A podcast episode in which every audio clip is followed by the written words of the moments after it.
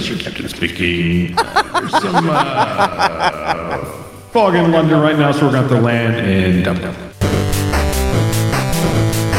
That's the key. I mean, if we all remember from the great um, early 2000s documentary Shaun of the Dead.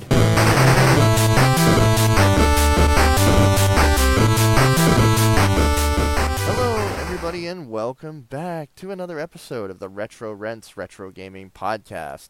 It is episode 54, and I am Al. I'm Nick. Abbey Road. I want to go to Abbey Road. Yes, we are back. It has been a couple weeks, and if you hadn't gotten that hint, if you remember our last episode, uh, Nick had talked about a trip that he was going to be taking to the UK and Indeed. Abbey Road. So let's start there. Now, Nick, let's get a little recap. Um, what was the trip for? Uh, so was exactly that. So uh, I'd uh, kickst- oh, I back kickstarted uh, a album for Christopher Tin, and if you're not familiar with him, you you probably are familiar with his work. Uh, he did the Baba Yetu song for Civilization Four. One of the best more songs, recently- I think. Uh, Yes. One of the best songs In- ever in- written. Indeed, and uh, more recently, Civilization Six, the um, song they they uh, uh, well, I'm, I'm butchering the name. For the song D something. Where's my phone? So I, I I probably said this in the last episode. Um, when I played Civ Six, I was like, God damn, this song is just as fucking good. And now it makes sense. Now it makes sense. Yeah, same same artist. Wow. If I can find it here, yeah. Sogno di. That's right. Sogno di. Volare. Um, basically, it's it's designed to you know evoke you know the dawn of flight and you know journey through flight type of thing. Beautiful. and he he basically uh this album is to that song so um i believe baba yetu was part of calling all dawns so he made an album to kind of compliment baba yetu Right. um and this newest one um uh, what did he call it? Oh, it's uh, man, uh, uh, like it's it's all it's all like leak out of my head now. And I, now I got to think about it. and I, I should go get the score because it's all there. Um, but oh, yeah, you got, so a, you got a copy of the score with it too. oh, oh yeah, yeah. So so I'll get into the whole thing here. Oh, so, wow. uh, but yeah, I so just, I, uh, I'm sorry. I just knowing you as long as I have, I just see you being as like giddy as you were at six years old Oh, on Christmas. oh, believe me. and you can see some. I think I threw some of it on Twitter. I'm put, um, Oh, I'm working on getting all the photos off my 360 camera, uh, off from you know that I was able to take in Abbey Road itself. Um, but yeah, so uh, awesome, the new album is what he's been recording now. This is the second session. He'd already recorded back in um uh July. So there was two recording sessions. One was back in July, but I was moving during that point, so I you know I wasn't able to go then. right. Uh, but the second session was was here in February. Like, yeah, I'll go for that one. Hopefully by that point I'll have moved. And you know, sure enough, everything everything's all you know, everything's all gravy. And uh, so it was a winter trip to the UK, uh, primarily for that. So uh, it was uh, two weeks ago now, I guess. Um, you know, g- get out. Yeah, I, I take a red eye. So, but yeah, obviously. UK is five hours ahead of us, so I knew I was gonna be, I was gonna be, I was gonna be in trouble. because I don't like to get up in the morning. I am not a morning person. oh, you and me both. like I, I could force myself up, but I knew I was going to be hurting. So Ha- have in the- kids. You, you you still get to not be a morning person. You just no longer have a choice. yeah, exactly. It's, it's like you you just got to get up and go. Yeah. Um. So like the, in, in the thing is, you know, I've I've cycled my my schedule before, like you know, kind of taking my my pro tips from having worked the night shift. Grant, that's a complete like twelve hour flip on that thing. Um, but you know, similar techniques. So it's like you know, basically in the, in the week leading up, I started setting my alarm earlier and earlier and earlier throughout the week. Right. Um, that helped. And then I took the red eye. So basically, got on the plane and went. You know, yeah, I, I like ran around all day. So I was like, I was actually pretty tired by the time I got on the plane.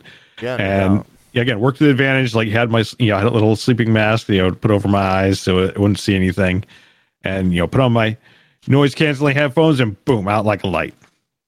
Now, uh, you know, obviously, sleeping on a plane, even if you're, you know, decent at it, it's not restful sleep because it's not a No, bed. You're just kind of like, you know, sprawled out. Luckily, luckily, I won the seat lotto, so no one was in my row, so I was able to just kind of like Oh. sprawl out and you know, just like zonk out, which which You is very nice. bastard. I know, right? Normally, I require uh, I require drugs uh, from my doctor. Totally legal. But, yeah, and yeah, and it's a um, I- what was it? It was, I think it was a seven hour flight.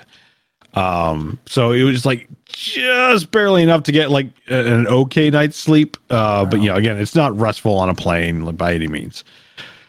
So we're rolling in, and uh, you know, it's uh, I think it was um, only it was 10 a.m. hours? local time. Hmm? Only seven hours. Yeah, it's only seven hours to to London from Dude, Philly. I, I left Allentown at eleven thirty in the morning when I flew out to San Francisco. I got to. I mean, granted, I had a two-hour layover in Detroit, and I'm sure that helps because I can get up and walk around. But I didn't get to San Fran until about nine thirty that night. Yeah, I believe it. Like, uh, yeah, it's like, yeah, if you're taking connecting flights, like that just Oh. adds so much time to your your your West Coast flight. That just that just makes me more um, open to getting my passport. and and I'll I'll get into a little bit of London too, but yeah. So Yeah, anyway, sorry, so uh, we're, we're we're coming in. It's about you know 10, 10 local time, and the captain comes over the intercom's like, uh, you know, oh hold on, let me. Let me uh, this is your captain speaking. There's some uh, fog in London right now, so we're going to have to land in Dublin. So we're that like, oh. might be the funniest fucking thing you've ever done in this cast. Uh, so we land in Dublin, and the thing is, we can't get out of the plane. So, you know, legal Yeah. reasons and you know, customs, et cetera, et cetera. Is like you know, we're, we're stuck on the plane, um, waiting, waiting for London fog to clear. And, and I'm sitting, and here I am sitting here, like, and, and, and they- also added like apparently the plane wasn't equipped for fog, uh, or you know, flying through the fog, I guess. And, and I, I'm sitting there asking the questions like. London's known for its fog. Why doesn't this plane have fog stuff? Yeah. I mean, I'm glad we're like, you know, landing someplace safe, but at the same time, it's like, uh, shouldn't this plane have it if it's going to London? Question mark. That's funny, man. Oh but but anyway, uh, you know, we were we're there about two hours now. Fortunately, we had you know we still had all like the in-flight entertainment and all that kind of stuff available. So you know, it's just like you know, popped on a movie and. It was, it was able to ride it out. I should have slept, but yeah, I, by that point I was up and I was ex- I was getting excited because you know oh yeah.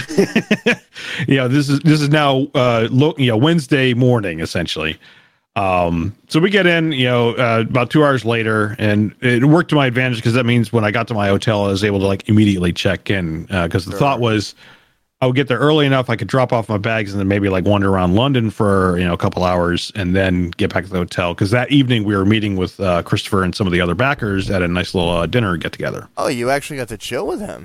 oh yeah yeah yeah absolutely yeah Holy crap. uh, so yeah, like so. Anyway, get to the you know able to check in. I, I- basically at that point just kind of like unwinding, and you know then I you know freshen up, take a nice shower, and uh, then go to do the dinner thing. That that was awesome. There was about uh, I think ten or so backers uh, off the top of my head that were there. I was actually surprised at the number. I was expecting it to be less, but That's really cool, though. You had a, a group that you could, you know, kind of bond with, and uh, that are going to obviously be as enthusiastic about it as you are. Oh yeah, And, and um, and, they're from you know I, I say from all over the place. We had the, the one guy who won the distance uh, was from Australia. Oh, so one guy flew fuck. all the way from Australia to come to the recording. Now, I I had uh, I have a coworker at my current job who flew to Australia from the UK, and in his own words, lives in the UK, it was fucking hell, and I'll never fucking do that shit again. um, yeah, no, man, it's it's um, it's awesome. Now, Is that your first time in London? Surprisingly, well, I, I should say yes and no because uh, back in 2003, I passed through Heathrow, the international was when you were terminal, on my way home. to India. Yeah, But I never, I never left the terminal. Like it, it was just a layover, and we never left the terminal. So technically, I never really landed in London, so to speak. Never went through customs, but I was Right. there, you know, uh, yeah, on terra firma uh, Yeah. back in 2003. Now, for those who do not stalk uh, Nick or I on a regular basis uh, for the past 15 years. Sorry, 17 years. Uh, that was actually the first time you and I met. Was when you got home from your trip from New Delhi uh, Mhm. and came to work uh, where I was working my internship, the company your dad ran at the time. Yep. So, so that was technically the last time you were in London. So, but this was your first time really kind of walking around there. That's that's really cool. Yeah, yeah, and, and you know, first time experiencing the city, um, and I was really surprised because it's a city of 10 million people, and it Oh, never really felt like. That. I mean, it felt like a city. Like, don't get me wrong, it wasn't like there was no one there, but it, it's it wasn't like the levels of New York City where there's I was just there's, say, you've you know, been to New people York City. everywhere. Yeah, Yeah. like you feel like you're you know not necessarily what- but close to it, like shoulder to shoulder, and there's just people everywhere. Cars are everywhere. You know, I mean, you think Broadway, it's like five lanes long yeah. or wide, and just stuffed to the gills with cars. That's fascinating. Um, so it's not like that. Yeah, it's it was never really like that. Like the streets, maybe at points got maybe four lanes wide, but there was always like a divider in the middle, and it was never like super bumper to bumper. It, it, it, I always found it curious, but ton of public transportation, and that's like the Well, that's- easiest part of getting key. around. That's the key. I mean, if we all remember from the great um, early 2000s documentary Shaun of the Dead, uh, one, the character David says, "I don't see a point. I don't see the point of owning a car in London," and that actually, from what you're telling me now, makes a lot of sense. Um, just based on a few expatriates that I'm now friends with, basically said that they just they took public transportation. It was great, you know, and you could get basically anywhere you needed to go. So yeah, I- yeah, that that is absolute sense. truth. I mean, it, starting even with the airport, like you know, there's there's, you know, much like uh, if you ever been to Seattle, like the SeaTac goes from the airport right to the city. Uh, Yeah. Same thing with Heathrow to London. Like you get right on, um, right on the underground, and you take it. You know, it's about it was about like hour drive into central London where my hotel was, uh, or I, I say drive, but ride. Um, and yeah, it was like the easiest thing. Uh, Everything's on what's called an Oyster card, so you can actually. I actually pre-ordered it and had it shipped to me prior to you know going there, so I didn't even have to mess with stuff you know in in the terminal. You are And like it- the it- best prepper I know. I'm not even gonna fucking lie. I'm not surprised. And yeah, and you know, it's basically a contactless card, and you know, if you've you know had any kind of you know th- that kind of stuff here in the states, it's very easy. You just slap it down, boom, Yeah. gates open, you're in, you're good to go, and you can always top it off if you need to. Um, but yeah, it's it's it, it, it works on the the underground, works on the buses, um, and I think there's oh, I, I, yeah, there's like a ferry because you know obviously the Thames River goes up you know the middle. Yeah. Uh, they even had like you know ferry taxis essentially. So, how did the London Underground compare to the fine DC Metro uh, subway that we took so, back so in the day? yeah, if you've been to multiple cities, you know each city's metro has its own quirks and kind of like you oh, know it I don't know sure does. Uh, for uh, flora and fauna type of thing. Um, surprisingly, uh, the the underground wasn't too different than uh, I don't know. I, I it, it didn't smell, so there, there wasn't a smell. So All it wasn't so like it wasn't Boston New or New York, which which you know that that has a Didn't have that. It didn't have that definite smell. exquisite smell of mixed piss. yeah, but it it did feel old. Okay. Um, it, I, I think the cars were from the 70s right now, but like you're rolling into the stations, and yeah, you could just you could just tell like this this was you know built on the back of something very very old. I mean that goes that goes without saying for the entire city, really. Well, yeah, that's like old city under there. Yeah, and but but it was very functional. The, the, fo- thing I found curious, you know, the, the, you always hear the phrase "mind the gap," you know, is is a very British gap. thing. Mine Um, the gap. Yeah, mind the gap.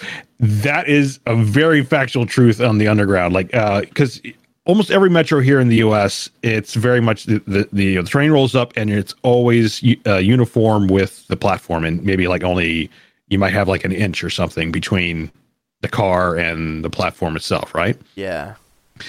Uh, the underground, you could be stepping up, you know, like a stair step or down a stair step or, you know, a, a- over six inches worth of gap between the train and the platform. That so, and, and ev- every half- station was different. My half hmm? crippled ass would be the one slowing everybody down because I have to crawl up it like a goddamn baby. and uh, now, fortunately, like when you get into central London, everything everything starts to get a little more even. I think Okay. you know probably because it's probably gone through more modernization. But uh, when you're on the you know the you know more uh, suburban you know outer parts of London, yeah, like the you know platforms all over the place, and yeah, it was one of those like you know strange curiosities I noticed uh, you know while while uh, traveling. That's interesting.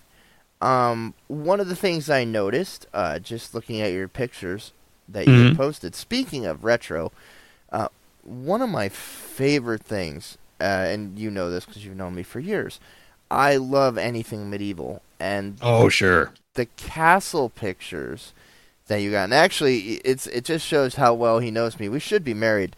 Um, he he uh, tags me in a picture uh, in the middle of your trip, and you were like, "Oh, you'd have a field day here," and it was the like Arms and Armaments Museum. yeah, And yeah, was- yeah. So that that was the that was the Tower of London. Oh my Um, god! I could have spent a week such there. a yeah such a beautiful beautiful uh uh grounds to be on um incredible, man. The incredible pictures. yeah and i think that particular it was the basically the central castle i think it's called the white castle i think is what it's called Yeah. Yep. um and yeah it houses a ton of like you know and and there's like periods of armor too like you know it's like you're going through Yeah. it you know like the very earliest pieces of armor up to um i think late 18th century or so when it started to more become more ceremonial in nature Sure.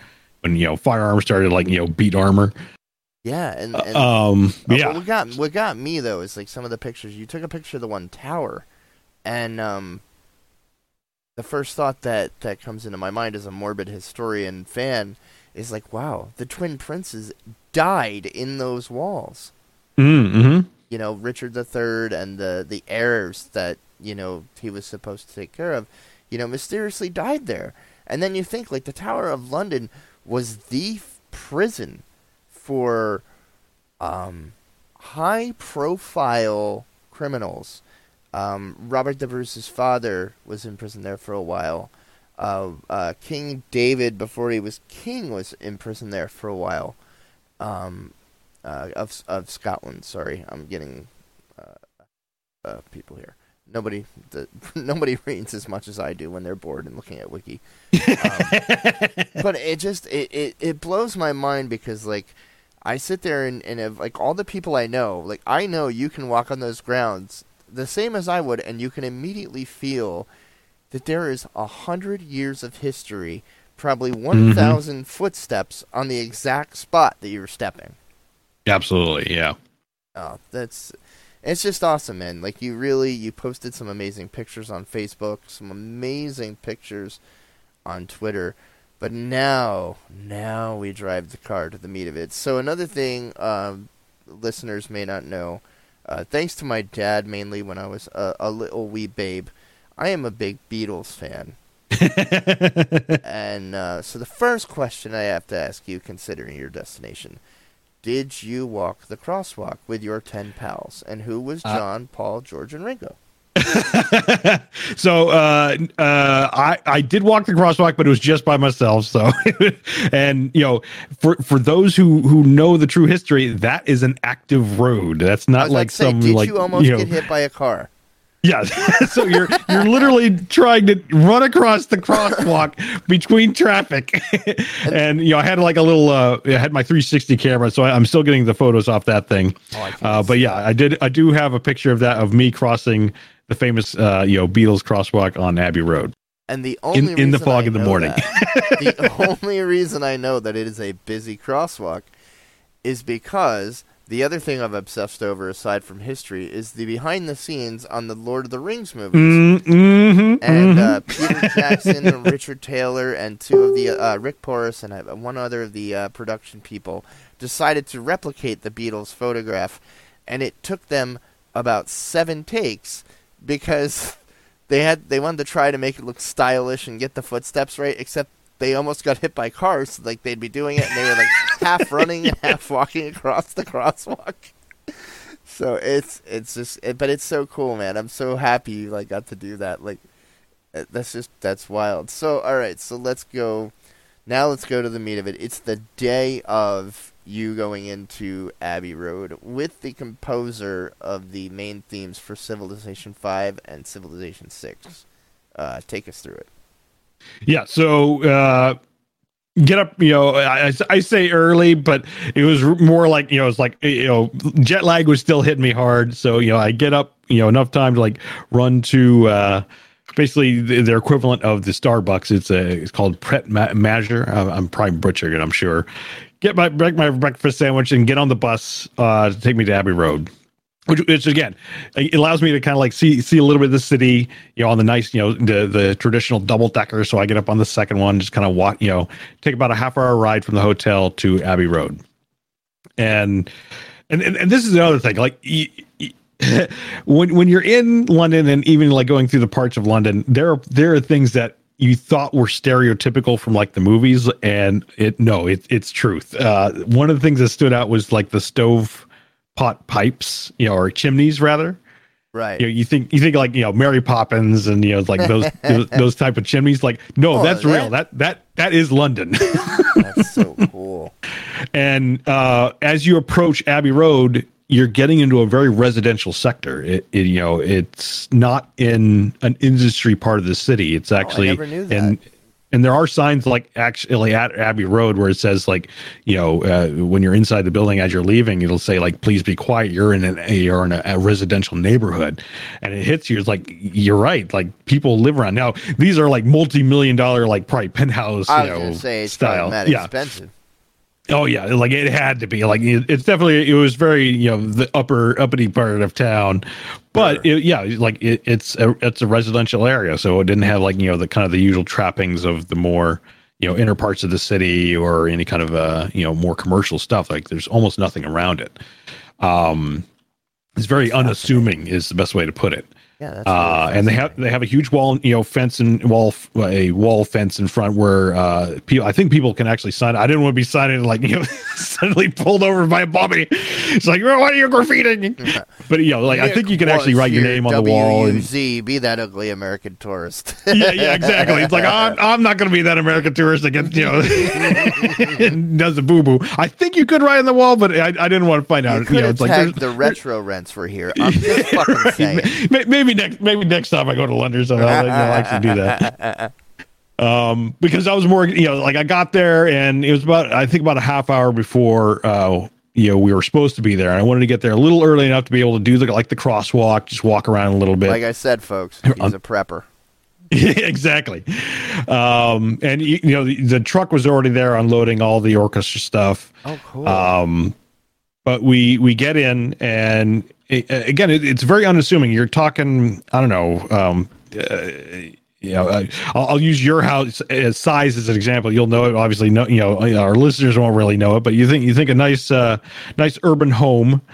Uh, and it is about that length. Now, granted, it, it was you know, marked on both sides by other you know buildings, very close. You know, with you know, it's still in the city. It's not you know out in nowhere. right. Um, but it, it's a very, you know, again, again, it's because it's so unassuming. It's like, you know, it looks like a regular building. And you're like, is this really the size? But you get in and it's and you, you, and suddenly you feel like you're stepping into like, you know, I, I, I'm going to continue my British uh, terminology here, you know, the TARDIS and, you know, Doctor Who, because it's a lot bigger on the inside. no kidding. So, Uh, so yeah, uh, just to, to, to on the size of the studio there, just to kind of hit the pause button for a second. Um, again, uh, Nick and I, we mentioned before, we used to be in a band, and we actually recorded in a recording studio. So Mhm. how? I, I mean, I saw the picture of the booth. The, the booth was obviously much more high tech. Uh, Oh, than, yeah. than like uh, the one at Red absolutely massive. So what would you say, just in comparison of uh, like two times the size, three times the size? How big was Abbey Road in comparison to Red Rock? So to put in perspective, basically it's like you know we sign in. There's like you know like a you know. I don't want to demean it, but it's like rental cop at the desk type of thing. He's Yeah, like, yeah, just Yeah, sign desk- in, desk and you're gonna. yeah. He, he points down the hallway. It's like you're gonna go down the hallway, down the stairs, take a left, take a right, and you know, you're like, oh my goodness, like where are we going? and and I actually love the fact that we had to do this because it's basically Studio One, which is the biggest one they have. Oh my God, and if, you if you've seen the Lord of the Rings One? behind the scenes where they're recording the orchestra, they recorded there. Star Wars recorded there. Yeah, dude, that's like the biggest studio in Abbey Road, like as far as Mm-hmm. history goes. You were in Studio One? Studio One. Oh my god. which is in basically the very back of the thing. Uh, so as a result, we have to walk past all the other studios along the way, which is Oh my fantastic because you, you're walking. You know, like the first set of hallways is basically a whole bunch of like smaller recording booths. Like those were the size of of uh, Red Rock. Uh, if, you know, Oh and you remember, you know, more or less how big that was. Yeah. Like, there were there were about three of those on the way to the main intersection and then you know there's some like side offices so obviously it's you know because it's a big studio and it works a lot with the movie industry you could see like this is editing room one two three like like it- it's set up so they they can not only record the orchestra but they could actually start editing and putting it to film in those places and they even had some like v- some very old equipment in the hallways of like old tape reels for not only film but even recording um and just like old uh uh mixer boards things like that just you know like part of their old history that i guess either they couldn't get rid of or because it wasn't really just set up as a as necessarily like you know kind of museum-esque display but at the same time it kind of felt like that yeah, like stuff on the walls. A lot of bigger studios do that to show off Yeah. like, who recorded Yeah. here, you know, and all that. Yeah, because like, I mean, who's going to take this stuff anyway, type of thing. So they Yeah, just kind of like leave the cool stuff hanging around, and it's like you know, don't touch, whatever. But uh, so anyway, we, we go down there, you know, down the hallway, down a set of stairs, and then you know another set of hallways, and, and meanwhile we're also going past you know not only the other smaller studios, but like all these posters that are signed of you know all the other things. There's a Lord of the Rings one. Yeah, that's right. That was signed. That's right. Howard Shore. They they did uh, the Two Towers mix there. Yeah, exactly. So like all, all the stuff that's basically been recorded there, uh, you know, are on the walls, which, which kind of again it lends itself uh, to additional history of like you know they may not necessarily advertise it was recorded there, but like oh it's like I recognize this movie, you know, like almost all the Marvel stuff had been recorded there. Oh yeah, Um, Howard Shore was the fourth guy in the Abbey Road photo. Yeah, So, yeah, yeah, yeah, exactly, yeah, exactly. Um, and funny enough, like uh, you know, uh, talking with the composer, apparently, like Disney just rents out Abbey Road non-discriminately. Like they actually yeah. had to, they had to fight for. Well, I say fight, but basically, it's like say, hey, can we show up and record this day? And Dis, you know, basically, it was up to Disney to say ye- yes or no. And more or less, I guess what they do is they just literally block Abbey Road, whether they need it or not. And yeah, you know, now fortunately, I guess it was like case of like, yeah, we're not recording that day. Go ahead and you know do your stuff. so it's like, yeah, I've heard that. Disney. That's interesting that you've literally confirmed that. I've heard that before, where they pretty much block it off like almost indefinitely. Yeah. Uh, just because when it comes time for them to record and they have all the resources to do it, they have to just go. yeah, and they- exactly. They, can't reschedule. They can't do anything. So they have to have a spot. And I had heard that Abbey Road was that place, but it's one of those like it's I don't know. Like it's interesting to really hear that confirmed. That's that's actually really cool. Just yeah, well, I, I wouldn't be surprised if they book multiple places, but yeah, like definitely, like Abbey Road is definitely one of those places that they Right. just like they just you know put down money and they and they permanently book it, and then you you know that costs? obviously like other people 100, 200 a month? uh, how much uh, is, what I was to gonna say how much do you think that runs Disney? Like 100 200 dollars Oh. a month? Oh I don't know yeah I, I mean that's that's a good question Perhaps 250. because I think like a tentative cost more or less it's it's about three quarters of a million to get the studio and the orchestra just for like what we did. Um, Wow. But but just the studio, just like you know, because I mean you know the studio like doesn't bring your own, own shit kind of thing and yeah yeah like because the studio and whatever you bring in to record you know whoever or whoever you bring in to record are totally separate. So you know it's not like you know you, you get the you get the Abbey Road Studios and suddenly you get the orchestra. No, those are you know two separate entities. wow. So yeah, like the fact that you know, you know, granted it's Disney, they can throw money at whatever they want, but yeah, again, it was just one of those like interesting little quirks that came out of like you know the That's really talking cool. with you know the composer and even like you know some of the you know the personnel uh, within Abbey Road, uh, you know, uh, you know, because they're just talking and you know talking shop and whatnot. Sure, yeah. And uh, but yeah, so so anyway, we get in there. You know, it's around now nine thirty in the morning, and the orchestra's starting to form. And if if you've seen it, like it, it's really hard to get pictures of the whole room because usually, like when you see behind the scenes, it's always the camera facing out of like the control room, or you know, there's actually a, a upper deck balcony. And so what had happened was they set up, you know, all the chairs for us in that upper deck balcony inside the studio itself. Uh, when I share the pictures, you'll you'll actually be able to see like where we were able to sit. Uh, but we're basically like right above the control room inside the, the Studio One. Wow. So you were actually able to take pictures then. I thought you were sneaking them. Oh no no no! Like well, yeah, that was the thing. Like they they totally you know like uh, like our his assistant and even like there's signs everywhere like no pictures in the public area. But I think that's because I think they actually do do tours because there's also like a little store that I actually didn't you know you know I'm kicking myself for not doing. But uh, yeah, there was a t- store like right next to Abbey Road. It's like the Abbey Road Studio store. It's, you know, but I think right. they run like tours when nothing's you know absolutely nothing's happening so you know they can still make money and you know it's like little, yeah, the, yeah. the side hustle essentially for tourists oh, yeah. um I uh, so I, I, think I think that those like, those plaques were out. more for that because I was able to like sneak pictures in the hallway and no one was like necessarily yelling at me, but I was like you know still discreet about it. But once we were in, like the, the rule was obviously nothing that made noise because you know like time is money uh, when you're when you're recording because you know basically they sit down and they're sight reading and they're and they're going Oh yeah, and it's so mic'd up in there, like it'll pick up a beep from a camera. Yeah, exactly. So it's like nothing, nothing with noise. So, but you know, some of us were just making very discreet pictures with like our phone, making sure you know, you know those weren't making noise.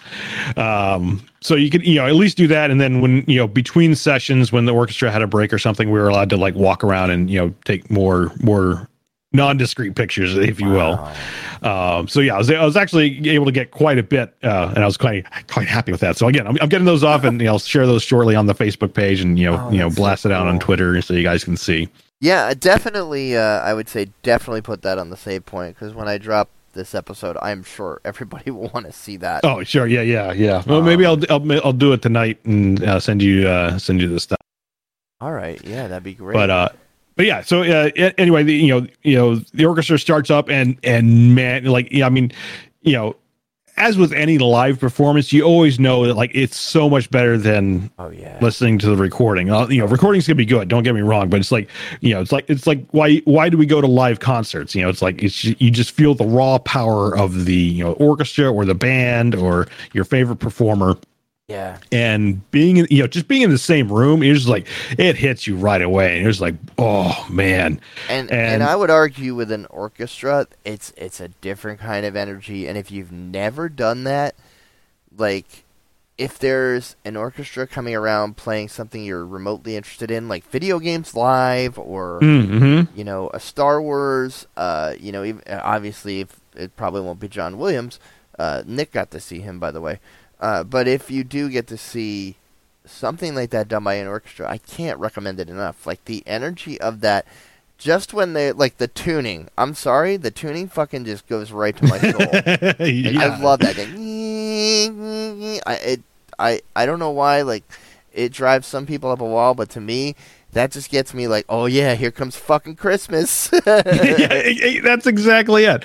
And it was the Royal Philharmonic Orchestra. Oh my playing. god! And like, and, and that, that's the other thing. Like these people are at the top of their craft, and you're just you watching them. You know, I, I think they had like done one uh, session prior with the composer, like uh, pre- wow. previous in the week, to do like you know just go over things, but more or less they're still kind of basically sight reading the thing, and they're just like boom, nail it, you know, and it, wow. yeah, it's just utterly incredible, and and the and the process is is pretty cool. I, I had gone through a recording process in my college days, uh, so I was kind of semi familiar with like how things happen, but you know for for those who may not understand you know when it comes to making an album uh, basically from anything from like your favorite rock band to you know orchestra as well. Uh, there, it's different than probably what you think. Yeah, because what will happen? Kind of instrument, hmm? like a certain kind of instrument records at once. Uh, you don't basically have everything going at once. Like when we recorded, like Charlie was doing his guitar track separately, and um, like my vocals were done kind of separately. It wasn't done all at once.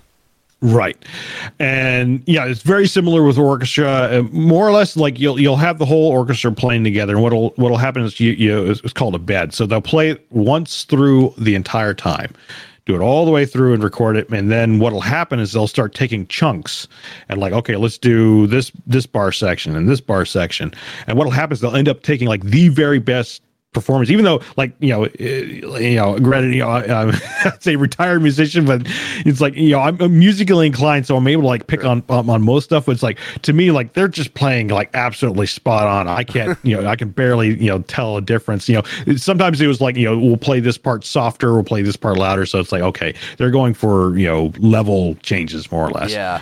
Um, but yeah, they never had to like restart because of a mistake. You know, and I, I should you know preface that as like yeah, nothing was ever because like there was a mistake. It was always like they just wanted the sound to be different Yeah, or you know bring out a certain section a little more. tracks. That's so cool, man. Oh yeah, and uh, and yeah, and then- so they do all these chunks, and then later in editing, they'll put they'll splice the whole thing together. So when you're listening to an album, you're not listening to them playing it all the way through you know back to front like you would at a concert like it's actually a, a mixture of several recordings throughout the day of whatever that song is uh, and you know they're picking out like the best levels and whatnot, and then you know, and then you know for certain things. Uh, so uh, at- in one of the pieces, they they actually have an air raid siren, and they and one of the percussionists brought in an air raid. So he actually brought in two. He brought in two air raid sirens. Which was the crazy part when it you know when it got to that we're like well you know like we're all like ooh and ahhing you know up in the balcony, and you know you know they're talking about stuff. It's like well you know what that air raid thing doesn't sound right. Now, let's hear the other one. You're like the other one. The other one. so he like and so he you basically had a, a small electric one Yeah. and you know it said you know it sounded like you know it was very very whiny and very high pitched you know i mean all air, air raid sirens kind of have a high pitch to them but this Oh, is yeah, an yeah. extremely high pitch he's like okay and he, he goes like you know back behind his stuff and he brings out like this big cantankerous thing and it's one of those crank ones. Oh and my so he's like he starts cranking it up like, like what and you know it- and you know surprise you know it, it didn't super surprise me that this was going to happen but you know it's so loud that it's like okay you know the, the guy in the the the you know the master control room is like okay you know what that thing's way too loud we're going to have to record a separate track for that let's you know not having it with the rest of the orchestra we'll record it separate Let's put him in the booth down the hall. yeah, put him. Yeah, yeah, exactly. Let's put him in the booth. That's exactly what happened. So, you know, it's like we, you know, we go through like you know, and all the songs kind of go this way. And so, you know, we go through like the first half of the morning, and then you know, right before lunch, they you know, there's we're watching the the percussion guy. They're like, okay, we're gonna do the percussion guy now. And you know, so he brings back out his air raid siren, and he, you know, so he get you know records it all by himself, and you know gets that you know that full sound, and then they'll mix Oh, it in man. later. And you know, again, that's just like seeing the process was super super cool. Um, Oh, man. And that basically that this goes on throughout the entire day. So there's a or- morning session, and we had lunch. Uh, they actually have like a nice little cafeteria and had some rice and curry there. It's actually pretty good. Um, and uh, then you know there was a second orchestra session in the afternoon, and then we broke for dinner. Uh, you know, and that was basically run again, run to the nearest convenience store because uh, the orchestra actually ran over a little bit. And Right. so the, the evening session was going to be choir, so we only had like an hour and a half. So we kind of like you know ran you know some of us ran as a little group to you know a little little quickie quickie shop and got some like Swedish meatball thing Yeah. and then you know ate and came back and then listened to the choir and again you just like it, it was a hundred person choir and just like boom it, it, it, oh. it's hitting you Oh. you know just the raw power of the human voice and Oh, you know dude. and I can th- feel I, it now just thinking about it. Like I'm not even kidding. Oh like, yeah A It- choir just- that it- size just hits you right in the fucking soul. Yeah, and, and, and that's my that's the only way I can really describe it. I mean, it, it's it's one of those like it's so hard to describe the feeling. It's one of those you really have to like be there to to fully experience it. Um, but so yeah, here in the orchestra, but then then they started rotating us into the master control room. Like you know, throughout the day, like they they they you know they're kind of being a little picky about not letting people in there, so to speak. Sure. Uh, but by the end of the, end of the day, I think they became more relaxed. As you know, we you know we were being very respectful, and you know, like you know, we were a fantastic group, I would say, because we were barely making any noise, and you know, they didn't have to like you know give us a look or anything. throughout, so which, which, I think you know ease tensions and you know they yeah, let us I have in to the. say the people that are going to spend like that kind of money kickstarting that thing really appreciate that process, and you already yeah. fucking know, like unless you're some spoiled brat, you know, like not to fuck around. Oh yeah, yeah, exactly. Because that's the thing. Like if, if we made noise and they had to re-record, that you know, not not that it would cost more, but again, time is money, and Yeah, the, the no, orchestra is only booked for a certain amount of time. It's a and you know, deal. they're you know, yeah, it's a it's a big thing, and you know, uh, I don't know if if union is the right word, but basically, you know, they're they're under contract, Oh, and yeah. if they go over their time, suddenly, you know, the, the composer, you know, or you know, whoever it is, has to start paying more for that Yeah, overtime. and they get in trouble. Yeah, it's it's it's you're kind of understating it. It's a real big deal. Like anytime they have to stop and re-record, that's not related to, like you said, like let's do different dynamics here, let's do different dynamics there. Usually, when they have to stop like that, it's because the entire track just got ruined, Yep. and there's no splicing that together. Like you have to start over, and that's a really big deal. So I I think you're exactly right. I think you guys being very respectful, no, all of you that were there. I don't want to say guys, but Yeah, you know, everybody there uh, was very respectful, and you were allowed to do that, which is pretty rare from my understanding. Oh yeah, like uh, like that. especially I think for that size group, like you always might have like you know friends and family of the of the Sure. composer. Like you, funny enough, his mom was there. she was a riot. oh man, she, she, was she was like telling stories about him, you know, kind of like kind of like you know his moms do, you know. well, it's good to know if I ever got famous, my mom would have done the same shit. exactly. Uh, oh, so so that that that was kind of like a little little side treat, you know, being able to talk to her and hear her stories wild, of, of Chris's uh Chris's younger.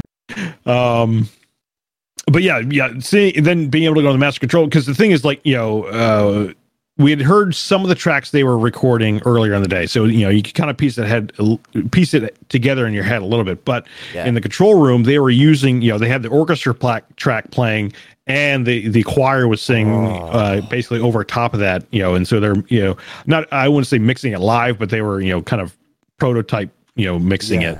That kind uh, of shit in- would in make the booth. cry. Yeah. like So so you were able to hear like the whole thing kind of being put together as is, and it was like, oh, like that just you know like that just sent tingles down my spine at that saying, point. that kind of shit makes me tear up, man. Like it's just Yeah. like, oh my god, like it, it's so hard to describe, like until you've actually been been there and seen and heard and felt it. But like and something and like you that, you were feeling in the control room because I think I think I posted a picture of it. Like You did. It may be hard to That's see, but I I, think I'm, I, no, you you absolutely did, and that's where I was like, yo, you gonna get kicked out? I think I commented that on your thing. it was it was like at that point it was the end of the day, and if I got kicked out, like it, it was it was a day worth it. At that point, I was like, I'm gonna sneak a picture of this place because this thing is intense.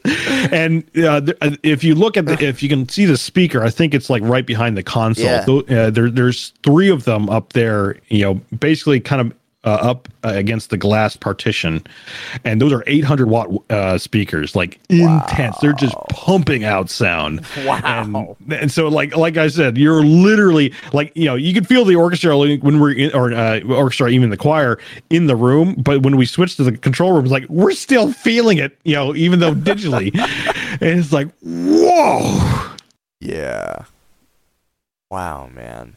That that just sounds like such a great trip. And I've I've I said this prior and uh, I, I I still mean it, man. Like I'm so happy that you got to go and uh, you got to go and do that just because like again, there's very few people that I can relate to. Granted, it's your fault that you gave me my first hit of uh, video game soundtrack Heron. Uh, but like you're one of those few people that can really appreciate what goes into creating music, and I mean even you know being in the the band that we were for for years, like it's a process that until you've been through it and until you've created music, um, it's it's hard to describe to somebody, but you can appreciate the effort that goes into it, and then when you see, you know, an orchestra or a composer you you can absolutely appreciate the abstraction of scale.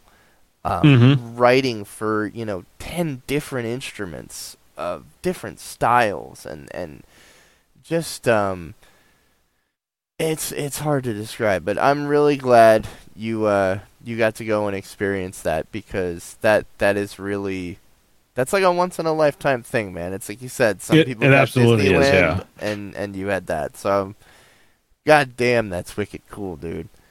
Um it wow, kind of makes the next part of this nowhere near significant.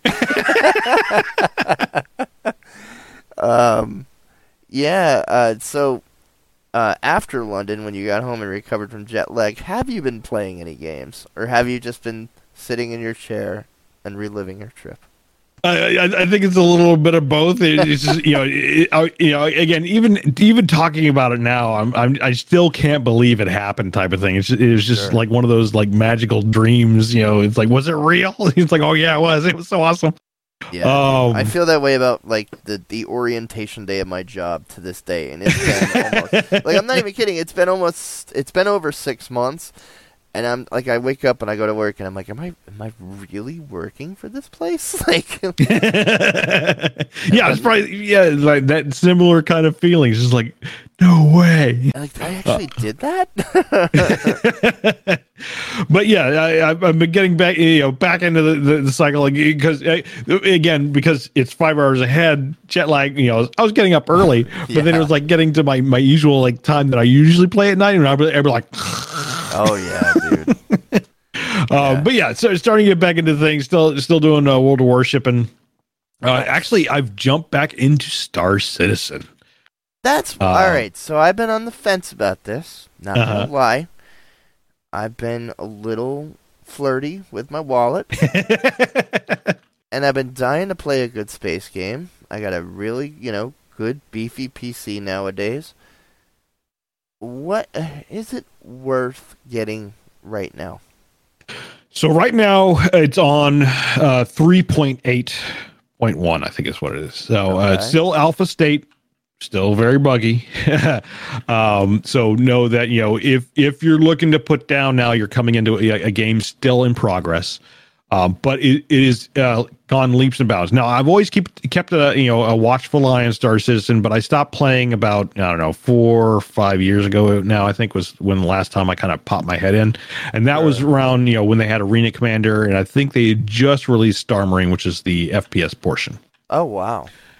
um you know after that you know it, it was like still super buggy way back then uh like hyper buggy you know compared to now so they've actually you know it's actually nice to see like oh man they made a lot of progress so they have a, a persistent universe in it's only one system uh, a couple planets um, but you can kind of warp around right now there's there's quite a handful of ships you can actually uh, that are live that are playable Right. um, which is also nice because a lot of them I hadn't actually seen in person. I think you know, again, I'd seen like things through like YouTube videos, whereas I kept an eye on things.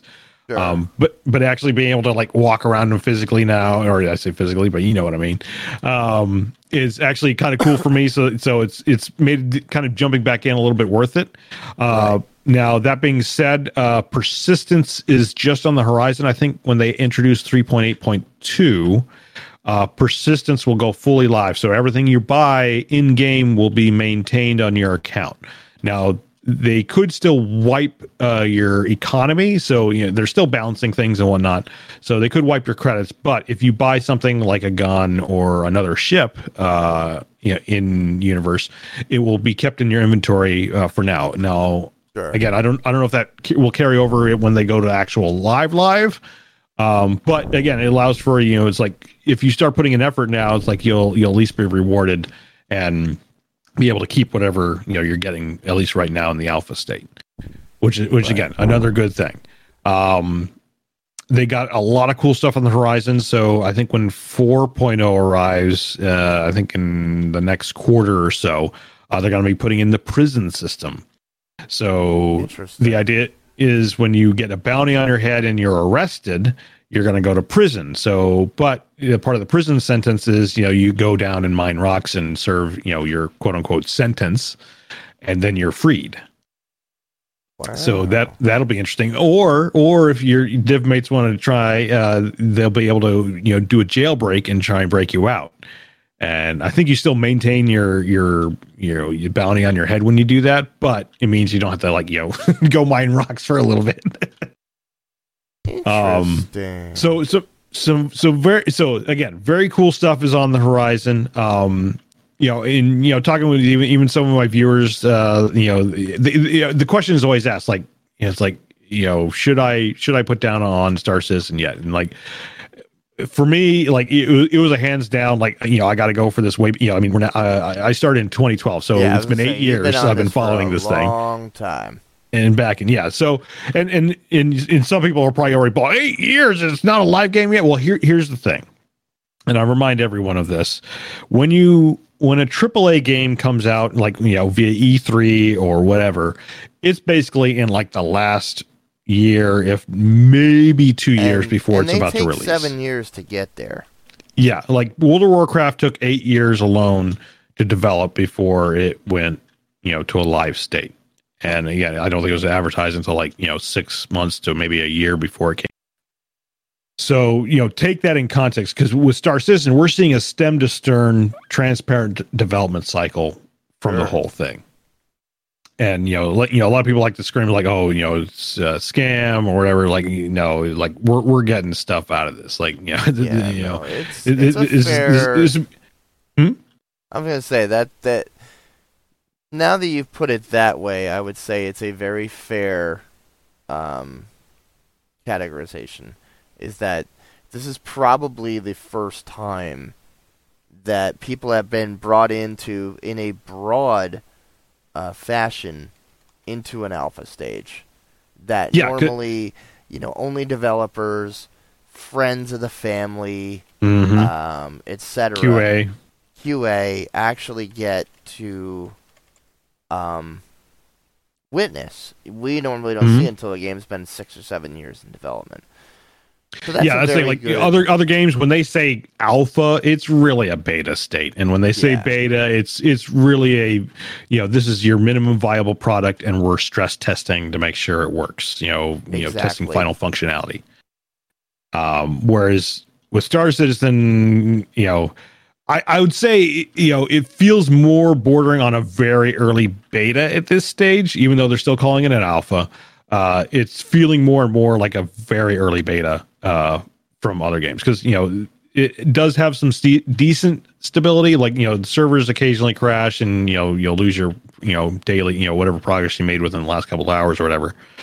But uh, for the most part, you know, like the player universe is functioning. You know, they they got you know friends list working. Like you know, back in the day, like there was no friends list. You know, it was kind of a very much like here's my server code, type it in, and we got to you know synchronize your key turn, and maybe we can get into the same instance. right. Um, So- so, again, a lot of come they've come a long way in the past couple years. So I guess my question on that is going to be, um, basically, do you feel that this is something worth investing in? Like this is a game that when it releases, it's going to be, um, it's going to be worth the wait. Um, I'd say you're you're probably asking the wrong person because my answer is already yes. no, but, uh, no, you but I, I, I say this because you are. I don't want to say picky, but there's No, very uh, I'm, are, I'm very selective. Yeah, Yeah. yeah, I'll admit to that. there are very few games that you will get really jazzed up about and really obsess over. That's usually my job. right? Um, yeah. And so to hear you, you know, really have followed it for this long, um, I'll just confess I'm I'm enlisting right now. oh my goodness! Yeah. Use, no, use my I- backer code. You get some free in-game space credits. oh fuck! I forgot to do that. Well, it might be too late now. Um, shit. No, I, I literally just pressed OK after that part. I'm Oh. sorry. oh, Uh, but anyway, um, you might no, still be able to plug it in. Yeah, like you might be able to plug it in later. I'll give it. Oh, All right, we'll, Send it we'll over. You might be able to later. But but really, like, what frustrates me with this game is hands down, this is the game I've been dying to play. mm-hmm. Um, what's interesting is that I would say um, No Man's Sky Mm-hmm. is is getting into an incredible state on its own. Um, so I'm I've been kind of following these two pretty eagerly. I mean, granted, No Man's Sky is is well beyond um, in the development cycle.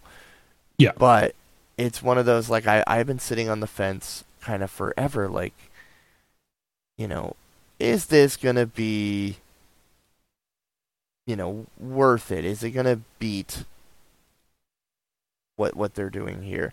Or Uh, not not beat it, but to me, it's just like. I I want this to be good. oh yeah, yeah, yeah. I mean, there, there's yeah, there's a part of me that's very much that. Like, I want this to be good. I, you know, I want them to take their time, but at the same time, it's like I kind of want to play uh, the full on thing without you know necessarily crashing. But yeah, I, I would say it is worth it. Uh, for- you know, again, for me, it was like I love the Wing Commander series. I love all the other Chris Roberts games, the Freelancer. Yeah, me too, Um, dude. Like we grew up with those. yeah, Like they are some of my favorite fucking favorite games, dude. Hands down. Yeah, Like- and and make no mistake, this is a super and still a super ambitious project to get this all Oh. working together. But but I, I can see it coming together, and it's like that. That's where it's starting to explain, and that's kind of like why I've jumped back in. You know, a lot of uh, you know my viewers have suddenly are apparently all closet Star Citizen backers too, because it's like it's like oh I'm playing Star Citizen, like oh I have Star Citizen, oh I do too. It's like whoa, geez, we're Oh, all like, wow, that's in the closet funny. time. That's really funny because like again, you and I like we grew up on the Wing Commander series. Oh, yeah. And Mm. what I've always seen this as is like, all right, when I heard of this, you know, eight years ago now, like I'm thinking to myself, okay, Chris Roberts is finally gonna make the game he's always wanted to make, and that he never had enough time to do. And uh, right. Or latitude to do it. or the latitude to do it. So I'm I'm interested. I'm I'm gonna check it out. I'm downloading it now. Um, Yeah, and you know, if you don't pledge, like they do occasionally do free fly weekends. I, I don't know. pledged. Well, oh, Oh, you're you have talking pla- about okay. other people. Oh wow, Oh, never mind it. Uh, but uh, well, free fry weekends are still good because uh, they also unlock for even those who've pledged. that You can actually fly some of the other vehicles, so you can get an idea of like, oh, do I want this ship, or you know, what role do I want to try and go towards? Uh, and that, you know, that's part of what excites me is is I say role, but it's it's very freeform. There's no, you know, it's like, oh, I have to pick Yeah, it's it's glorified freelancer, which I can't fucking wait E- for. e- exactly. Like, there's no like, I want to sign up for the, uh, you know, I want to be a bounty hunter. It's like, yep, be a bounty hunter, but you could also be space trucker at the same time. There's no like, Yeah. you know, class you're choosing, like you know, in World of Warcraft, or you know, like where you're a tank or a rogue or something like that. Like, no, it's like fully free form. Play however you like. Now, Obviously, the ship, the ship that you're flying, you know, you want to have keyed towards whatever uh profession that uh, you know excites you the most. sure.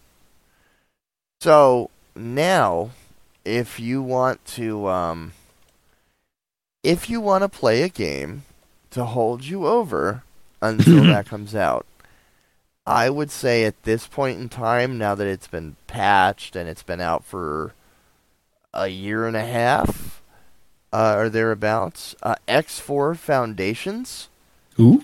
has gotten much better than from when I last evaluated it. Um, it has a lot of kind of the same things uh, that they want to do in in Star Citizen, um, right down to like. Uh, I'll give you a great example of something they implemented last year. Now I haven't played in a couple months, but I, I'm installing that as well because I'm just in the mood to play something like this. Um, Mhm. One of the things I was able to do last year, like you got a a distress call from like a derelict ship, and you could fly your ship over to it, and it this one turned out to be empty, and so like I was able to get close to it and kind of latch on, and then you can get out of your ship in the middle of space. So like I'm in my spacesuit, floating over to that ship, and then I'm literally walking around inside of it. Nobody's there. Okay, I took it. Nice. Yeah, it it it got a bad rap when it when it first released because like every X game, it was just loaded with bugs. And, yeah, I do um, kind of remember that. Yeah, like they're very, very not to say unstable, but buggy. Yeah. Yeah, they're another game that's just equally ambitious, and because of that, you get you get bugs. But I I, I would say that in their um in the time that they have had to kind of patch this up, it's become a really good game, and it's one of those like I highly recommend checking it out while we're kind of waiting for Star Citizen to do its thing. Um, just because I like you know when I got that that um eval copy, like I, I was able to get in touch with some of the developers, and they have some serious passion for this genre at EgoSoft. Um, it's it's worth checking out. So, all right. Hmm. So you've been playing that again. Anything else? Sorry, we are sidetracking. yeah, that's right. Uh, no, that, that's that's about been it for uh, for now. Cool. Um, since we last played, I or talked, I finished our save point game of the month, the main story for The Witcher 3, first time ever. Ah, nice. Um, it I put in on the PC version alone about 125 hours. Um, I basically hit up everything I could, tried to get all the question marks, and here's the kicker: I said "f you" to Gwent. I didn't even play one round of Gwent. I don't want to play Gwent, and that's funny because like I'm a card playing gambler. Nick knows this. I I can hit a blackjack table with the best of them. I just had no desire to do it while I was playing The Witcher. Um, I got the apparently I got the really good ending. Um, eh, I mean, Christ! At this point, it's been five years. Can I spoil it? I think you can. All right, spoiler alert. Uh, like fast forward two minutes or some shit. But no, I got the uh, the the really good ending where Ciri survives, becomes Empress of Novigrad. Oh, Or not Novigrad. Uh, uh, uh, uh, uh, uh, Christ, Nilfgaard, and Hmm, uh, uh, basically the best outcome you could get. Now, granted, I cheated a little bit because I wanted to know what that was, because one of the biggest complaints about The Witcher Three, and I recommend uh, if you really want to, like, if you're out to get a good ending, um, look this up first. It kind of tells you the choices you have to make in very specific quests in order to get that, and it's like Hmm. you have to do like three out of five things, and it's just not obvious because it's such a gray game. There's no black and white. There's no. You'll think you're doing the right thing, and oh yeah, yeah. and you're not. Um, but I would argue that the other ending might be equally good, uh, just because the uh, this ending almost made me cry because Geralt and Ciri, like after, especially if you've seen the the Netflix series, which was amazing. Yeah, I, got, I gotta um, watch that. I heard. Oh so my good. god, dude! Like seriously, go watch it. Like Amber, it took me a while to convince her like sit down and watch this, and now she's like, God damn it, we got to wait a year for season two. And like, we've already talked about doing a rewatch. Like, it's fantastic. nice. And if you needed something to help you really get into wanting to play The Witcher 3, uh, that's the thing to do it. Because it's basically the first and second book, uh, and the books take place before all of the games. So basically, you'll have enough of a foundation watching season 1 that you'll get like 98% of the references that are made in The Witcher 3, and it just makes it it takes an already amazing game and makes it that much better. But yeah, uh, it was phenomenal. I would say it's my favorite game of the past 10 years. And I'm working my way through Hearts of Stone now. And then I'll move on to Blood and Wine. Um, uh, on a retro front, I'm uh, working on finishing my playthrough of Quest for Glory 4 Shadows of Darkness. Um, still one of my favorite games. Uh, it was like a, a quest for glory to go into a very Lovecraftian bent, and it was a you know a Sierra game that was a mix of adventure and RPG, and it's a five game series. And I'm actually excited to play the fifth one because I haven't played it since I played through and beat it, and I was in high school at the time. Uh, so I'm very excited to get there. But Quest for Glory 4 is still my favorite. It's a very dark game you you can get the whole series on GOG for like six bucks. nice. And um, Quest for Glory Four is fully voice acted, like front to front to bottom. And if you played Sierra Adventure games, it includes the narrator. Like when you look at something, it'll be like that rock is covered in goo, and the person saying that is John fucking Rhys-Davies. So, Is it really? Yes, Ah. and uh, he narrated the entire game. Um, when we talked to Lori and Corey, I asked them about that, and uh, they had said like he is just you know the nicest guy, and basically hinted, yeah, we handed him basically an eight thousand page script, Oh man. you know, something along those lines. Doesn't lines. he hate that? Like, wasn't there something about like the Wing Commander series where you like ended up hating it so much because they had to do all the different, you know? yeah, variations. and and his his thought in the uh, Wing Commander series was, I didn't fucking learn my lesson in Quest for Glory four. if I remember correctly, that's the quote. Um, so yeah, I've been playing that, and I've actually been playing a lot of Final Fantasy XIV thanks to uh, Travis's group, the RPG Kingdom. Uh, Oh, they got nice, me into yeah. that. Yeah, I'm, I'm like level 31. I'm having a lot of fun with it. Um, one of my favorite things so far. Uh, I like the story. It it feels like this would have been a great Final Fantasy game, and it just happens to be multiplayer. Um, it's slow paced. Obviously, it's it's a little grindy, but to me, that's that's what a good Final Fantasy game is. And the story Right. is, good, you know, the story's good enough to keep me, you know, keep me moving, keep me doing quests and, and exploring this world. So I, I really dig it. Uh, but my favorite thing aside from that is the crafting. Um, the crafting in this reminds me a lot of EverQuest 2. If you take the EverQuest 2 crafting system and take it up another notch. Um, Hmm. If you remember EQ2, like you had crafting skills. And like Right. when you were crafting something, it wasn't just hit it, craft it.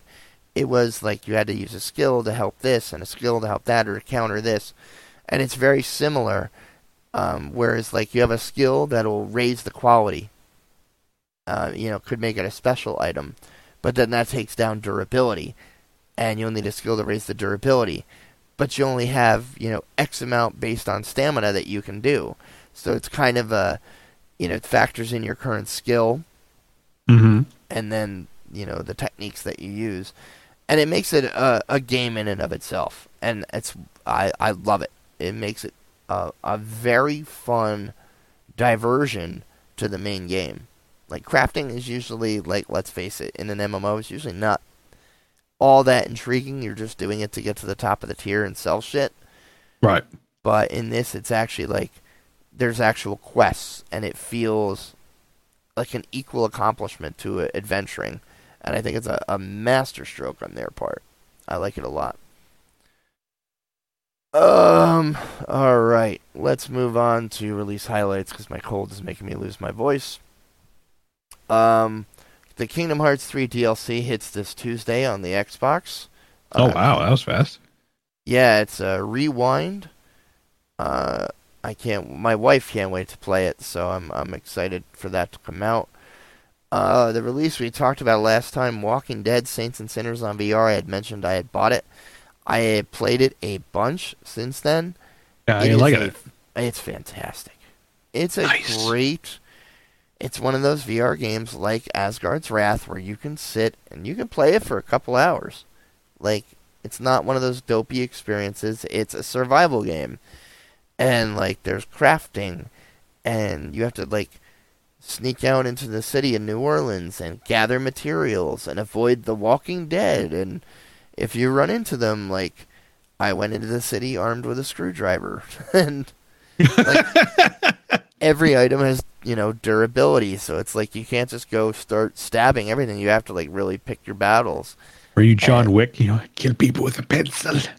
I could actually uh, with the screwdriver. Like I remember jabbing it into a zombie's head, and then you have to really like yank it out. Otherwise, you're Oh, gonna, really? yeah, or you're gonna lose Oh, it. so it's uh, it's quite cool. I highly recommend it. The story's great. The atmosphere, especially as it gets closer to nighttime. Like once it get, like you have a watch on you and it beeps when it's like halfway to nighttime, and that's like kind of your cue. Like you don't want shit to get really real. Like you better sneak your ass back to your boat so you can get to where your bus is at that you're, you're basically living out of this bus in like a little fortified area in the uh, cemetery where like the Laveau tombs are and all that, Mhm. and uh, like all those mon- uh, ma- uh, mausoleums. And but if you're caught out at night, man, those fuckers come out en masse, and it's hard to see, and it's it's it's creepy as shit. It's good. It's worth a buy. It's a lot of fun. Even if you're like, I'm not a fan of the TV show at all. Uh, I watched like the first season and kind of started halfway through the second and gave up. But the game, I, enjoyed the first season, but yeah, like, almost by the second season, I was like, "Oh, this is going on a direction that is like exactly, whoa. yeah. And I was the same. I was the same as you. I was like, ah, not my thing. Um, but the game is great. I highly recommend it. So that's uh, that was the release highly. But now, let's get to the news. And I'll say this in the full disclaimer: I sound like shit, but I do not have coronavirus. It's good." Um, but however, we are a week away from PAX. Oh yeah. I'm I'm very excited, but starting to get a little a little nervous uh, because as of today, yesterday, Sony uh, withdrew from PAX East. They will not be uh, making um, an appearance on the floor. And then today, Square Enix withdrew all the Final Fantasy XIV uh, booths, and their ba- basically their appearance is gone. Yeah. So floor. uh, uh, to clarify, like it, it's the people flying in from basically Japan Yeah. are canceling. So they had a panel and some signing that was going to happen, but they will still have demos up at their booth. So they'll have more local personnel, you know, doing that at their booth. So you know you'll be able to you know play Final Fantasy 14 and you know you know see the stuff, but they they will no longer have their I say content in terms of like again additional panels and and the signing and I don't know what Sony. Uh, I think Sony had a panel plan too. Yeah. I So, look at it this way. yeah. They can cancel the whole thing by next week. Me, you, and Kyle, we'll just go show those Bostonians how to drink. That's Well, right. and you can drive us. Or I'll, I'll be the I'll be the you- designated uh, driver and You'll be the designated Uber caller. drink some sarsaparilla. oh man, yeah. So it's it's uh, it's getting real in that sense uh, elsewhere in the world, and uh, obviously our thoughts go out to everybody uh, dealing with this right now. There's there's a couple more cases in the U.S. There's actually one in Boston. Um, Yeah, I think it was like one was detected. Uh, you know, it, it'll be interesting to see what comes out of this. I mean, like when I was flying in from Heathrow, like you know, there's a lot of like questioning that they never took like um uh temperature reading uh to Sure. like my head or anything like that. Uh, Because I think some airports are doing that. They're you know they're running like temperature detectors. you Uh, Heathrow never did it. We're Hmm? fucked when we come back from Boston. Then maybe, but maybe who knows? Well, I mean, here's the thing: like, there's we could very much get the usual PAX pox. You know that that's always a thing. that's what I'm saying. Um, yeah, I, you know, I'm going to be, you know, running my usual, you know, make sure, you know, like it, basically, I, I have a protocol when I go to cons, and it's more or less, it's it's kind of helped me in the in almost all of them that I've gone to recently. Um, you know, I went to you know PAX East last year, no problems. I'm listening. Yeah. So uh, the key here is uh, have a personal gel bottle of uh, of uh, what you call it. Um, Sanitizer. sanitizers. Thank you. Um, I was trying to think of like the brand, whatever. But yeah, basically, basically have your own, you know, thing of sanitizer every time you touch uh, a demo console. Immediately afterwards, wipe down. Like, don't feel bad about it. Like, don't you know? You might feel like you're, you know, replaying Monk or something, or blue. you know, uh, just, you know, just that OCD is like be OCD about it at at the con. Like, do not be do not be afraid to do that. So you you touch a, you know computer especially you know because I mean you're at demo stations or or controller or whatever. Immediately afterwards, boom, put on, put on the sanitizer.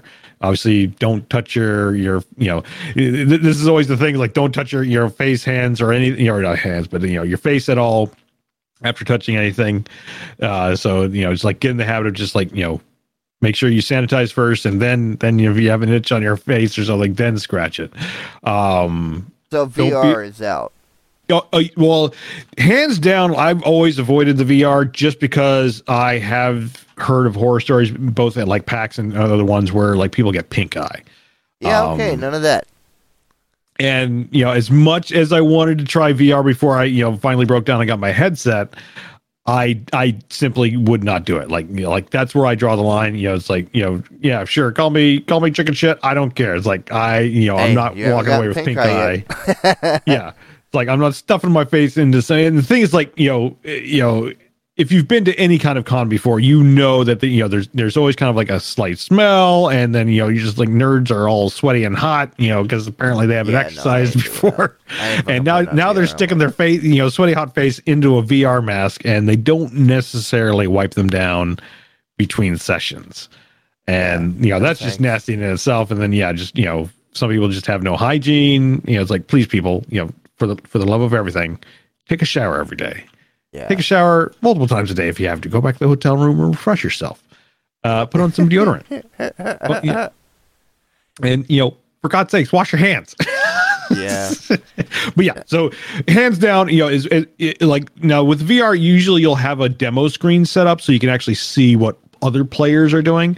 So I'll let I'll let the youngins, you know, do their thing, and, I, and I'll get a feel for the game. So like, uh, uh, I think it was two years ago, whatever. I saw, um, I expected you to die, the James Bond, you know, Yes. escape, you know, Yeah, yeah, game, yeah. which is completely awesome. I saw that at a demo, both like, okay, I, you know, I, I see how this game is playing. I'm really interested in it. You know, it really interested me as a VR game. And when I finally got VR, I was like, oh yeah, I should I should try this out again.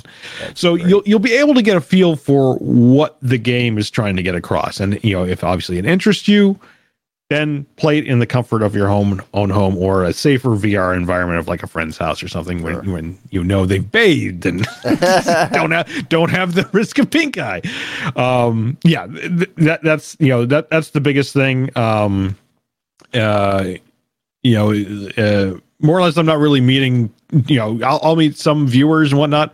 If, if you're really paranoid, you can just do like fist bumps instead of handshakes. You know, like they actually re- recommended that. Um, Oh, it's like three or four years ago when like the last virus thing was going around. It wasn't like the it wasn't bird flu. It was whatever. Uh, I keep wanting to say H1N1, but that that's that was uh, that, that's the that's that game, isn't it? The game is called H1N1. That is the isn't it? game. Yeah. No, I, Yeah. I so what you're saying, um, but there there was some other you know thing that was going around.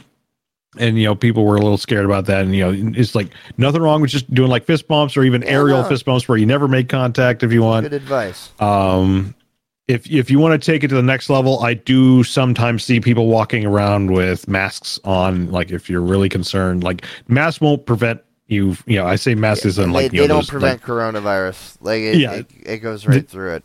yeah the, the dentist mask It's like that's more for like if you're sick put that on and it'll prevent you from like spraying stuff into the air type of thing Yeah. it, you know it might it might slow down you know it won't prevent but it might you know might prevent you from like you know getting it directly you know take that as you will uh, you know i've seen the extreme of like people actually wearing full on you know not oxygen masks but um uh eh, like air filter masks Mobile suits. yeah yeah for like you know like those worker worker masks you know like you know for working like dusty environments type of thing All right. Well, that's Um, that's fair. I'll I'll get my supplies. yeah. But yeah, like the biggest thing you can do, you know, and and then then there's a supplementary. Get a good night rest. You know, it's like yeah, like you know, it's it's PAX. You want to you know be up all night. You know, like for me, I'm not much of a partier, so I don't really go to you know the late night parties or whatever. Usually, like after the day's done, I'll do my dinner and then I'll crash back at the the hotel because my my feet are usually dead by that point. I just want to get off my feet. Yeah. Call me an old man, but that's no, what I I'm do. getting fucking old, dude. I feel you. so you know, uh, y- the you know the supplementary is get a good night rest. Make sure you eat. Um, I'm you know, uh, you know, again, Al knows me. I'm I'm I'm very much the prepper, so I always kind of like you know, like I'm getting hungry. It's time for lunch. You know, like you know, yeah. For, you know, maybe more youngins in the crowd. He says it. It's, it's like, "Yep, oh let's go yeah. find Ty. Yeah, yeah, bedtime, bedtime time. we get five stars. burn the virus out. Um, yeah. So uh, you know, make sure you eat. Uh, usually, I'll like I'll take some energy bars with me if it's a case of like you know I'm doing something and I can't you know necessarily eat right away. Uh, but I'll do like an energy bar thing to just like carry me over until I can actually eat something. Um, obviously, con food is uh, you know, not necessarily you know bad, but you know it's greasy, it's, you know fatty, so it's not necessarily the most healthy. You know, you can take it to the next level of trying to eat healthy. Uh, it can always help, but you know, usually I'll just eat whatever's available, and I'm uh, Yeah, I, I have a free pass. I've been doing the ultra low carb diet where it's like Ah, below- there you go. below 30 carbs a day. I've been doing it since uh, uh, January like 2nd, I think, and I'm already Oh. down like 25 pounds. Nice, dude. And yeah, and it's something I can absolutely stick to because like we found a low carb bread that's like two carbs a slice, so I have a slice of that with What- my eggs. You know, and what magic is this? oh, dude, I'll hook you up. And and uh, the wife found an incredible recipe for pizza crust. That's a no carb pizza crust that you make with uh, canned chicken. Really? uh, cheese and a couple other things. I'll give it to you, dude. I mean, yeah, look, it it's not like your fucking neighborhood pizza joint. But when Yeah, you, yeah, when it's you something can't different, Go but out and yeah, I have mean- fucking slop pizza that's gonna load you up with carbs. It's delicious. But I, I, I know you. Like you, you wouldn't eat it if it was you know, if it was like hot garbage type of thing. Yeah, so no, I'm I'm intrigued. It's delicious. I love it. Um, I'll send you the thing tonight. Like it's incredible, and it's not hard to make. Um, okay, cool. And then the other thing she got, she got me hooked on. We found a recipe. They're called chaffles. Chaffles. It's waffles, but they're made out of eggs, cheese, almond flour, something else. But they're another thing. It's like they they're like one carb a piece, and uh, Wow. They- it's just like it's all protein then, huh? Yeah, and it's the same texture of a waffle. It looks like a waffle. You have to have a waffle iron, but it's like the Okay. same the same texture, the same color, and we have this uh, sugar-free syrup that to me just tastes like good maple syrup because maple syrup doesn't have added sugar like the real shit.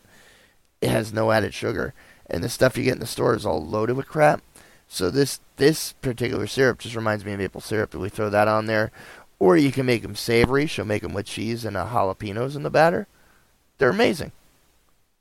Um, I'll send it to you, but like like I said, I've lost almost thirty pounds at this point, and I told her like I don't even want this to be a fad. Like I could eat like this for the rest of my life and be happy. Nice. Yeah, good shit. Um. All right, let's see. All right, so that's our news.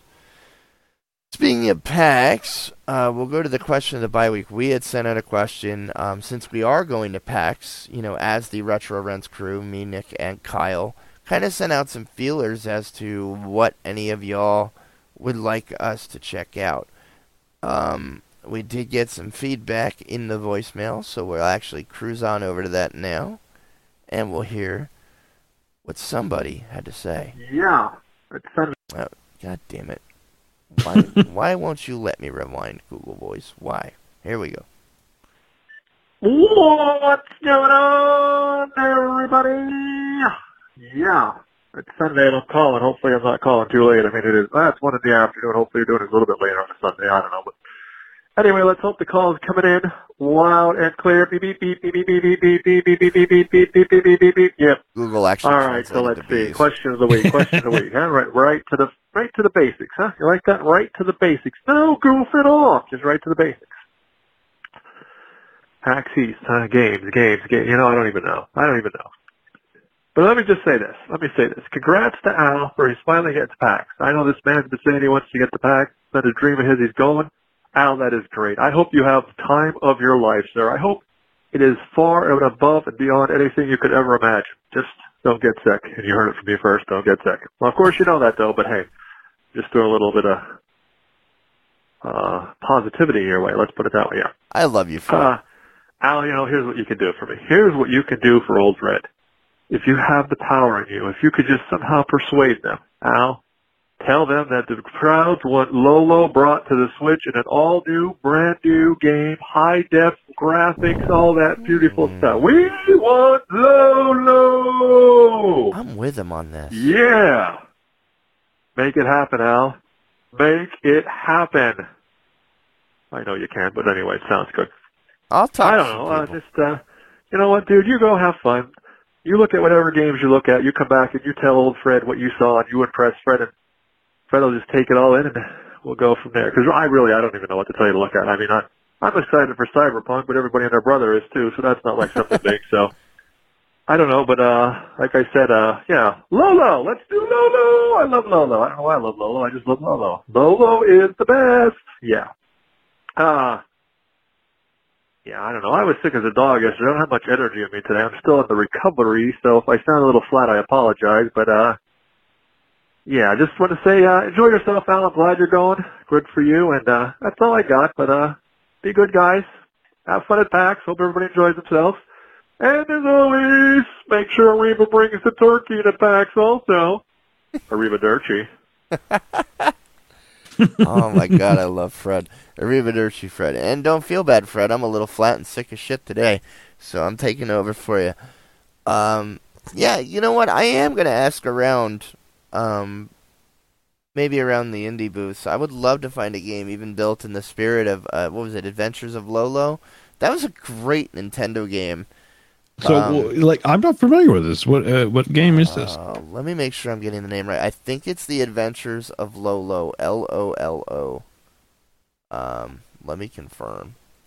It's a game I played when I was much, much younger.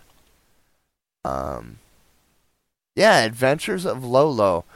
It was a it was a puzzle game. It was a puzzle game in 1989 by HAL Laboratory for the Nintendo Entertainment System, and it was cool. Oh, yeah, I vaguely remember this now that I'm looking at this. Yeah.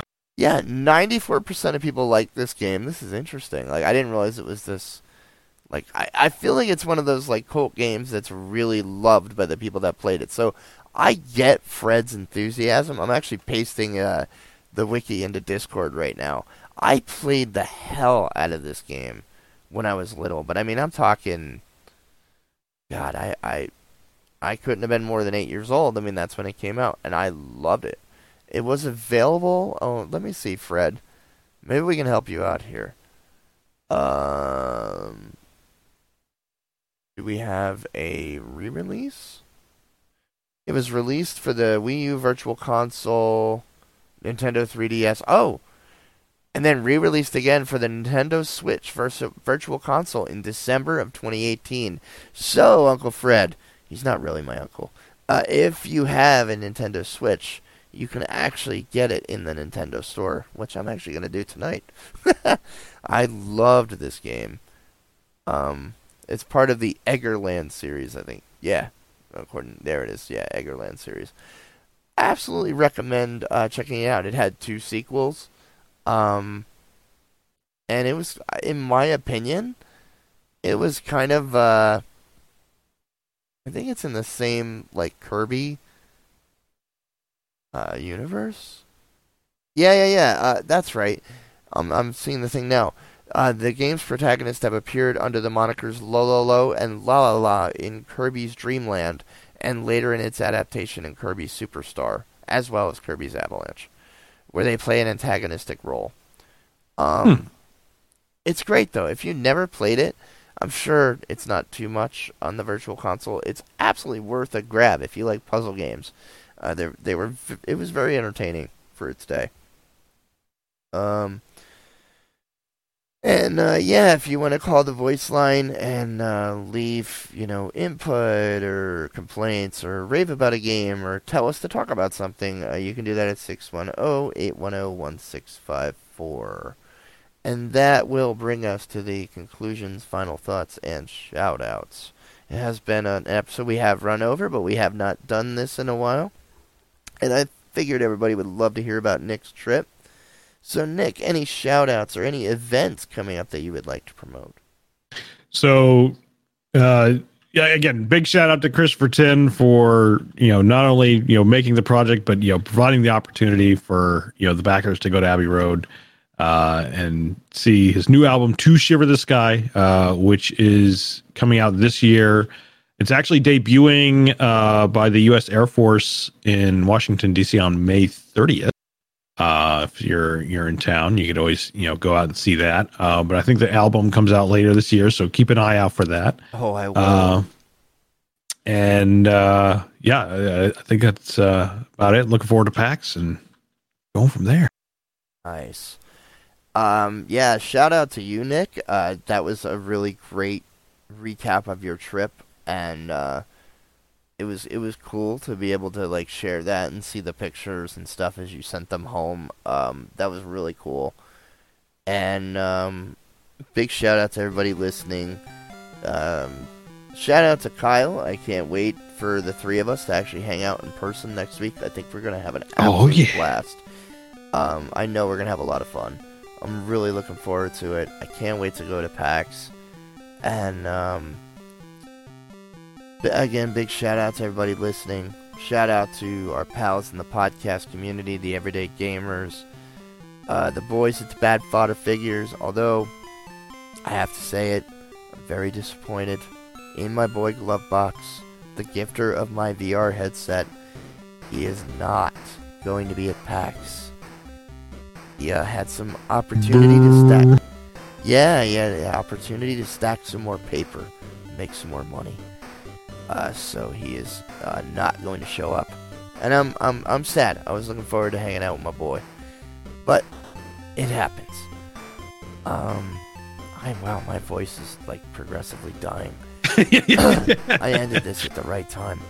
Uh, shout out to Married to the Games, Gabe Patillo, Ed Placencia, and I'm sorry guys, I'm getting sick, so I don't remember the rest of you, but I love you all. You're a fantastic podcast, Married to the Games. Check them out. Uh, Denny Luce and the gang at Tap the Craft. Again, a very great microbrewing uh, podcast. Love those guys. Um, and finally, if you want to reach us, hang out with us, uh, tiny.cc slash savepoint. Come hang out with us on the Save Point. Talk video games, talk anything, answer our questions the bye week, and uh, just uh, hang out. It's a fun place. Um, email us, the retro rents at gmail.com.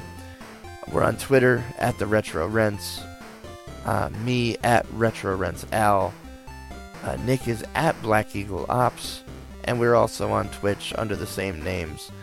Check us out. Um, I'm really planning on starting to stream some more, especially now with this headset. I think this will actually work really well.